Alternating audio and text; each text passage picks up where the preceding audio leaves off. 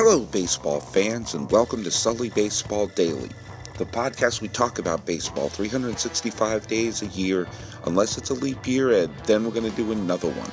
I've been doing this every single day since October twenty-fourth, twenty twelve, and it is now the twentieth day of May, twenty sixteen, and I'm your host, Paul Francis Sullivan.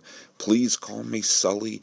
I'm recording this from a Sully Baseball studio in Palo Alto, California, the birthplace of Oakland A's manager Bob Melvin, and just down the one oh one from A T and T Park, the home of who will probably be the twenty sixteen world champion, San Francisco Giants.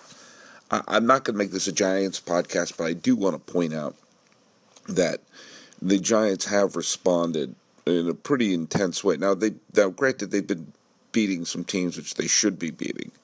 You know, like they just spent, what, it seems like the last four weeks they've been in San Diego.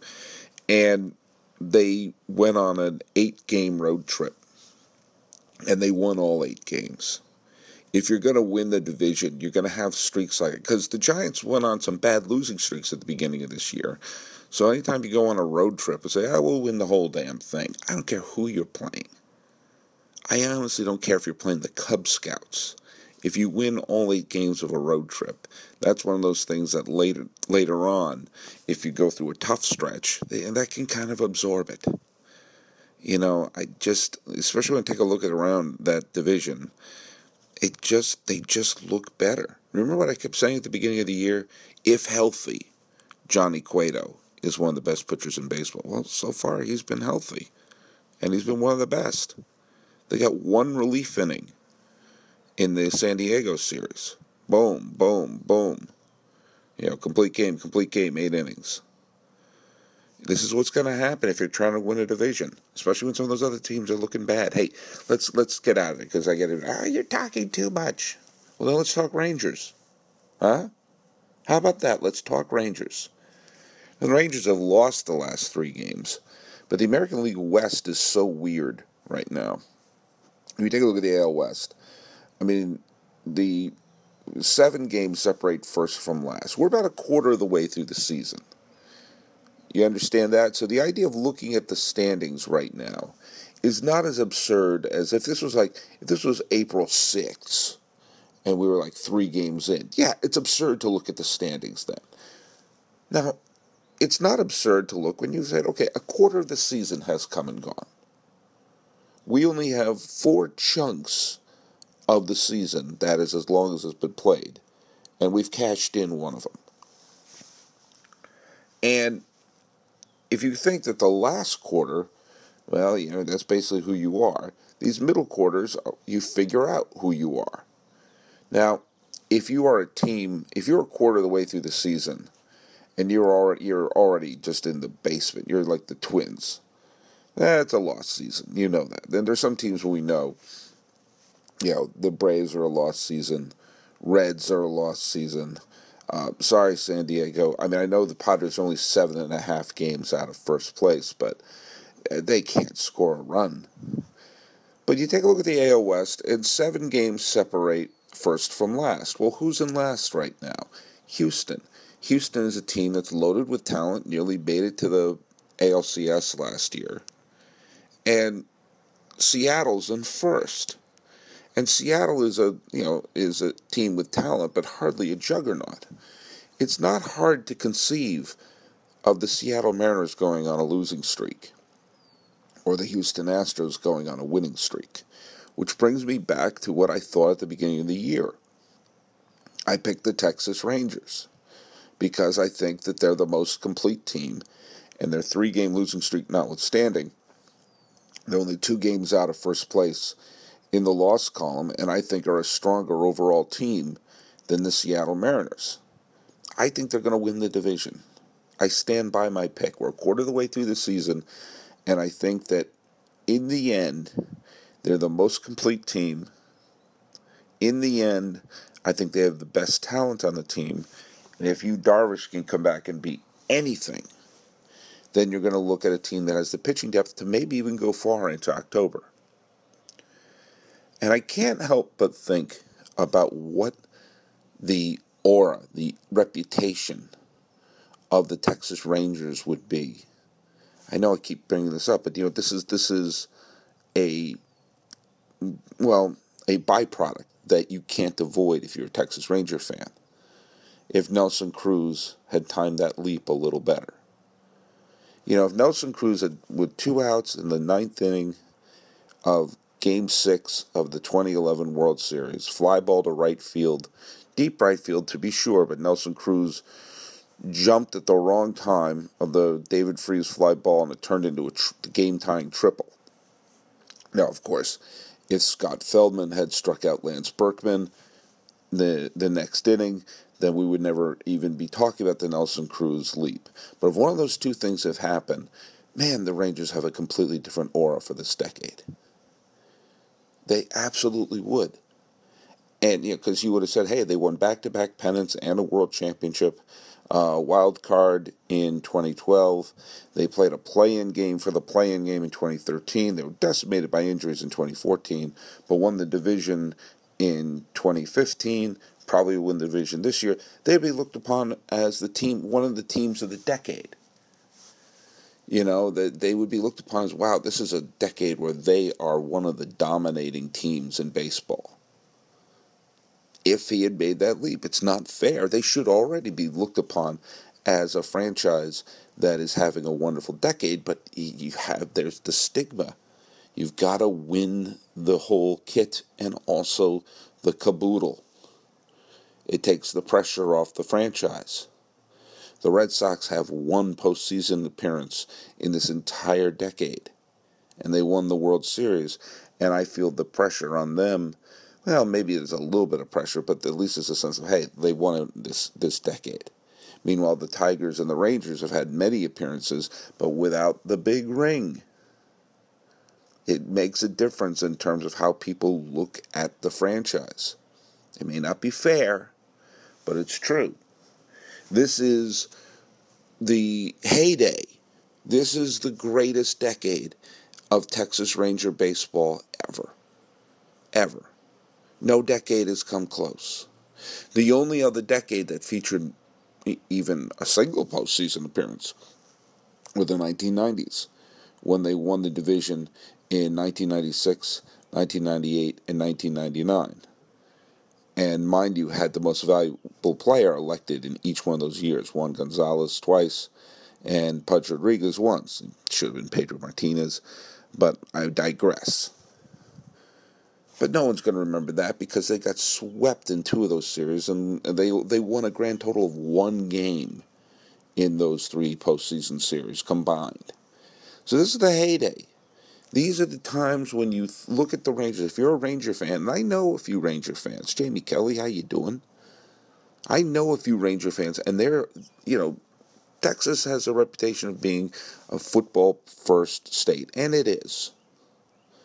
And, of course, they've had success in basketball with winning the championship. See, they won a championship, so therefore any talk about, well, but they've never won a title, is completely taken off the board for the Dallas Mavericks. Totally. But there are a ton of baseball fans, and there are a bunch of die-hard Texas Ranger fans out there. And this is the decade where undoubtedly the greatest memories of their baseball-going life have occurred in the two thousand tens. And they've occurred on the backdrop of, what is it, Globe Life Field? Is it ballpark in Arlington? Uh, whatever the hell it's called, which your pal Sully has been to. It is a fabulous ballpark. It looks beautiful. It's situated right there in Arlington. Right there, and they just it's a, it's very Texas. It's a big open space, big towers and buildings. It's a big stadium that feels like Texas. So naturally, they're going to get a new stadium. Naturally. Now, I'm going to go on the record here. I'm not a fan of publicly funded stadiums. No, I'm not. Because they're not public parks.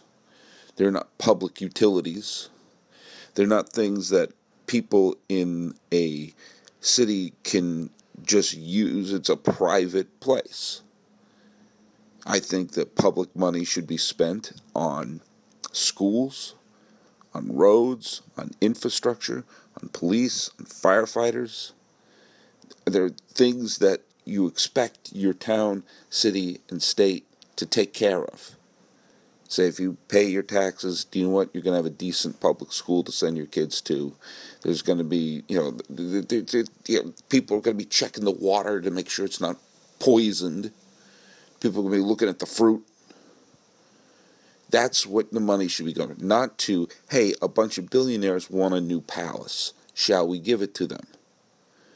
And quite frankly, uh, I know it would not get the the Twitter reactions or would not get the sports call-in show reactions that you want, but I wouldn't mind seeing a few more politicians saying, no, actually, we're not going to pay for your palace. You're a billionaire. If it's such a great business plan, you buy. You know, the, the myth that, well, you know, you build a stadium, it creates jobs. Yeah, for a few months. It doesn't create permanent jobs. Every single economic study show that the few stadiums that have built up the economy around them are the outliers. And one of the most successful stadiums you ever saw is right up the one oh one here, and it was privately funded. So if you want a new stadium, Rangers, you're all wealthy, build it. It's not an issue. Build a new Yankee Stadium, Chase and uh, Citi Field. They built it. That was privately funded, as was A T and T Park. Do it yourself. I'm getting off my soapbox there a little bit, but, you know, when I hear things like, well, we're going to scrap another public school, but we're going to build a stadium. How, how, remind me how that works again. Remind me how that works. We're going to build a palace. And they build a palace for the Rangers. Now, I do understand the reason why they would need to. And it was actually one of the reasons that for years I thought the Rangers would never put together a pennant winner. Because it's too damn hot. The game that I went to, I went to a ball game in August of twenty fourteen. It was a fourteen-inning game. And the Rangers won in extra innings on a bases-loaded walk. It was actually a pretty wild game, I will say. But the it was a night game. And it was it was a nice night, I have to say. Weather-wise, it was a nice night in Arlington, Texas. But I had been in Texas all day, and I knew that the idea of going to a day game in Texas was just not in the cards. It looks beautiful seeing a day game, but man, watch. Go see when there's a day game in Arlington. There are a lot of empty seats. It's really, really hot. It's very hot in Texas. And they built this ballpark. The, it was originally called the Ballpark in Arlington. I believe future President George W. Bush was running the team then. And I'm not going to make this a political podcast, so I will not blame everything on George W. Bush. What I will say is, I, you know, it goes a little bit to my philosophy at work. I'm not going to talk about my work or my job, but it does tie in a little bit to the Texas Rangers. There have been times in my life at work where I have fought for something. And it'd be like, well, you know, I make videos at work. I said, you know, we need to get this person who's very good at sound mixing. Well, why don't we cut corners, and if we hire this person, we'll save five hundred dollars. And I would point out to them, said, no, you would save initially five hundred dollars if you get the cheaper person, but if they screw up, it will cost two thousand dollars to fix their mistakes. In other words, sometimes you need to make the correct decision first, or else you'll wind up spending more money than that time, you, than the amount that you saved to fix your mistake. That happens all the time when I'm putting together pre-production on stuff, because people think, oh, why don't we need this? We can cut corners on that. I said, no, you can't. No, you actually can't. You have to sometimes cost money. Sometimes it costs money, honey, to get the stuff done. And I remember when they were building the new ballparks, Camden Yards opened in nineteen ninety-two. Everyone's heads exploded. The Cleveland Indians opened up Jacobs Field the same time that the Rangers, who had threatened many, many times to leave Texas, with what was then called the ballpark in Arlington. I was in college at the time. And I remember thinking, back in the early nineties, nineteen ninety-three when I first saw the design, nineteen ninety-four when the park was opened, I remember thinking then, why isn't there a roof on it? Now think about this for a second. I said that in ninety-four. It's twenty-two years later, and they're addressing that. And I guarantee you, the cost of building a new ballpark in twenty sixteen and beyond is hundreds of millions of dollars more than it would have been in nineteen ninety-four. Especially then, we were just learning. It was the beginning of the stadium boom, so we were just learning the economics of it. And people were still believing the myth that building a stadium increases the uh, the businesses around town, simply using one model being the Camden Yards model, where that appeared to be the case. So I was thinking back then, and I was just some schmuck student going to college in New York City. I was not involved in the infrastructure of the Texas Rangers. Why did they put a roof on that thing? And the reason I thought that was the same thing that they found out about playing baseball in Texas back in the nineteen sixties. When they had the Houston, at the time, Colt forty-fives playing Colt Stadium, it was too hot to play outside. They had to build a dome. They had to create the technology to build a goddamn dome. And they built the dome. And there was the reason it was too hot. And when the Rangers moved, when they were the Washington Senators, they were the expansion Senators, and moved to Texas just before the nineteen seventy-two season, just before I was born. And several times, the Rangers were threatening to move from Texas. And what was the main reason? Was it because Dallas was too small a market? Was it because there was no money in Texas? No. It was always the same thing. It was that, eh, it's too hot. People don't want to go to the stadium. And the stadium was kind of a crappy minor league stadium that they attached new seats to. So when they finally built a new stadium, it's a beautiful park. It's in Arlington, so it's not like, oh, we, we, we're taking the, the team out of the town or what. No, it's still in Arlington.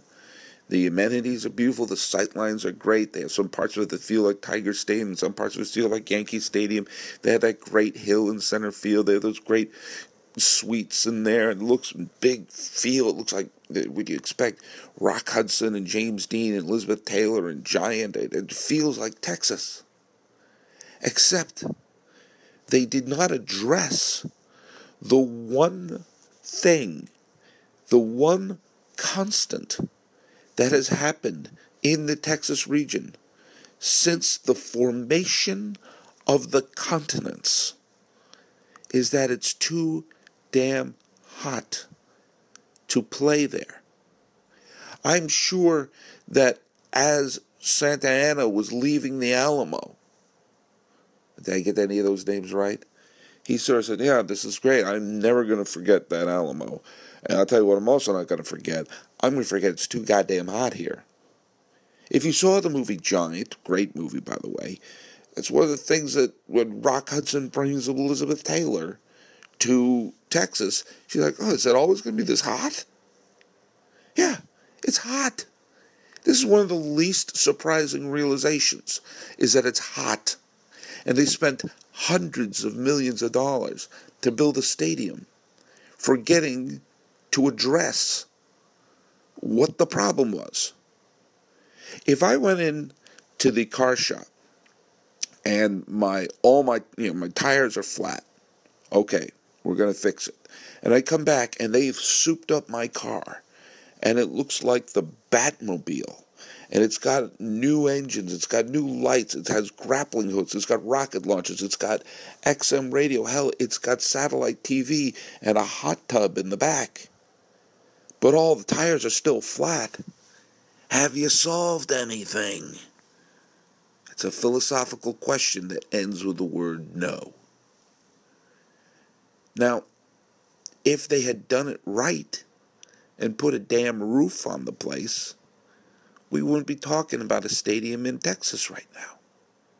It makes me think that to this day, the one team that got it right was Kansas City. That Kansas City, when there was all the cities were trying to build the types of stadiums which they wanted then, which were the round, circular, multi-purpose stadium, which when you think of it makes more sense.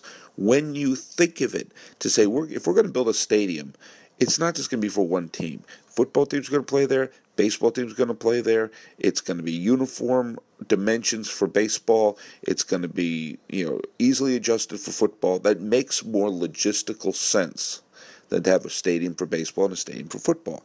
What Kansas City did is they built right next to each other a stadium for football, Arrowhead, and a stadium for baseball. It was originally called Royal Stadium. Now it's called Kauffman Stadium, where they're perfectly designed for that sport, and they're right next to each other. And so when all the other cities started tearing down their multi-purpose stadiums, Riverfront, Veterans Stadium, Atlanta, Fulton County Stadium, et cetera, the Royals and the Chiefs are still playing where they built in the early nineteen seventies, when a stadium cost four dollars and seventy-six cents. Yes, they've had, you know, they've revamped it, they've, they've, you know, spruced it up a little, but they haven't had to spend the four quadrillion dollars it's going to take to build a new stadium somewhere. They did it right. They did the equivalent of what I did with a sound mixer. Say, why don't we hire the good sound mixer? And they wound up getting it right the first time. The Rangers built the park ignoring the one most obvious glaring problem of playing games in Texas. And now they're starting to say, in the middle of their greatest run, hey, you know what? I just thought of something. Why don't we put a roof on this thing? There were roofs on stadiums before. The Blue Jays had a retractable roof as early as nineteen eighty-nine. Which was a good five years before the opening of the ballpark in Arlington. And in the years after the opening of the ballpark in Arlington, you saw retractable roofs in Milwaukee and in Seattle, and in Arizona opened up in two thousand, and, uh, sorry, not two thousand, nineteen ninety-eight, just four years after they opened up the what was called the what was it the Bank One Ballpark. Because someone there said, hey, do you know what I noticed about Arizona? What, the the the beautiful landscape? No, no, no, the cacti? No, that's not it. The heat. Oh, yeah. Yeah, I noticed that too. Yeah. Why don't we put a roof on this thing? So now here we go. We're going to have the Rangers build a giant covered monstrosity to be next to the monstrosity for the Dallas Cowboys. And they are going to leave the what was the ballpark in Arlington, which was christened in nineteen ninety-four. Not too long after, the Braves are going to leave Turner Field. Two stadiums that I've been to, two stadiums that are fine stadiums and that could that should not be torn down. And what I ask for is this: Oakland A's, pick which one.